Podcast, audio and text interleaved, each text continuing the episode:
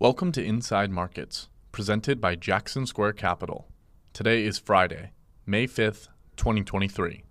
The information provided was compiled intraday.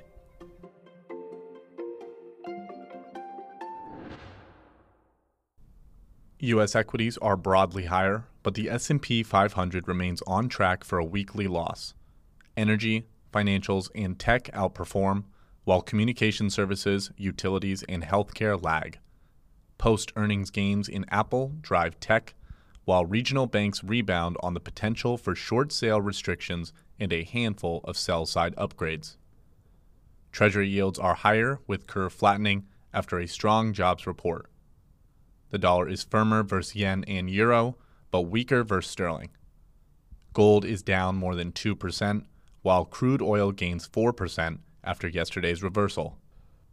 April non-farm payrolls increased by 253,000, well ahead of consensus for 179,000 and last month's downwardly revised gain of 165,000. The unemployment rate moved to a 50-year low of 3.4% from 3.6% last month, and wages also ran hot, up 0.5% month over month and 4.4% year over year.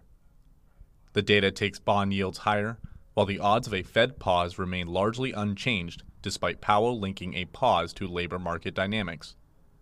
Expectations for rate cuts later this year are also little changed, while even more cuts are priced further out on the curve. The Mannheim Used Car Index for April pointed to disinflation after falling 3% month over month and 4.4% year over year. Germany factory orders for April were notably weak, but the country's industrial data has a history of being volatile and prone to revision. Eurozone retail sales also missed, despite yesterday's ECB policy statement that described inflation as strong and too high for too long.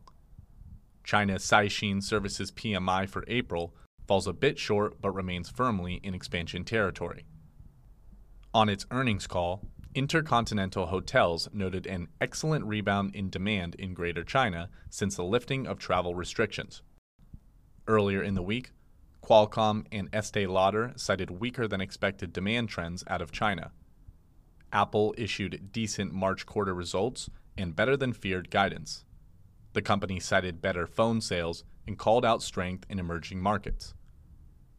Other earnings-driven outperformers include Bill Holdings, Monster, and Insulet, while Booking, Microchip, and Atlassian trade lower after reporting.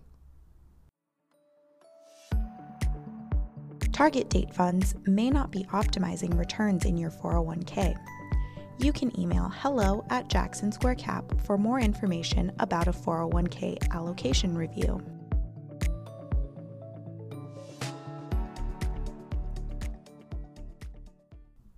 The debt ceiling issue is different than budget debates that sometimes cause a government shutdown. We've seen almost 30 government shutdowns over the last 50 years. A shutdown amounts to little more than a paid vacation for some government employees. Essential services continue to operate, and payments to Social Security, Medicare, and other government recipients continue. None of those payments would be made in the event of a technical short-term default, and this alone could cause a recession. A loss of confidence would likely have a larger impact on economic growth, particularly given the current regional banking crisis. Researchers for the U.S. Economic Policy Uncertainty Index said the confidence shock prior to a near-technical default in August 2011 was enough to impact the economy. Markets should begin to reflect a potential crisis of confidence at least 2 weeks before the assumed ex-date, which moved to sometime in June this week from what was earlier assumed to be August. Pulling forward the ex-date has been attributed to lower-than-expected tax receipts, which we can assume came from reduced capital gains. In the past, pricing a potential technical default has resulted in a flight to quality that benefits intermediate 5-10-year treasuries, the U.S. dollar, and gold. Of course, risk aversion hurts equities and often results in a surge in volatility.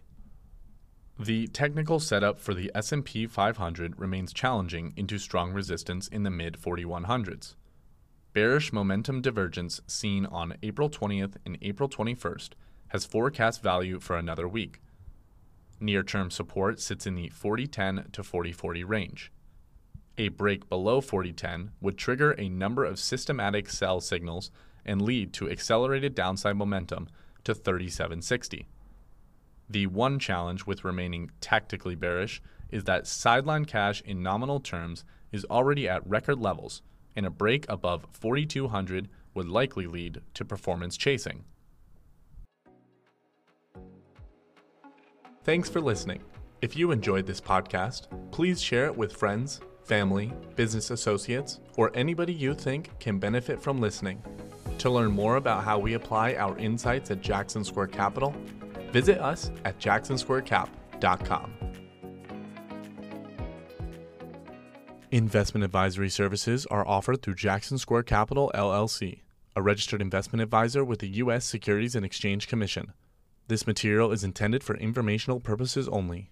It should not be construed as legal or tax advice and is not intended to replace the advice of a qualified attorney or tax advisor. This information is not an offer or a solicitation to buy or sell securities. The information contained may have been compiled from third-party sources and is believed to be reliable.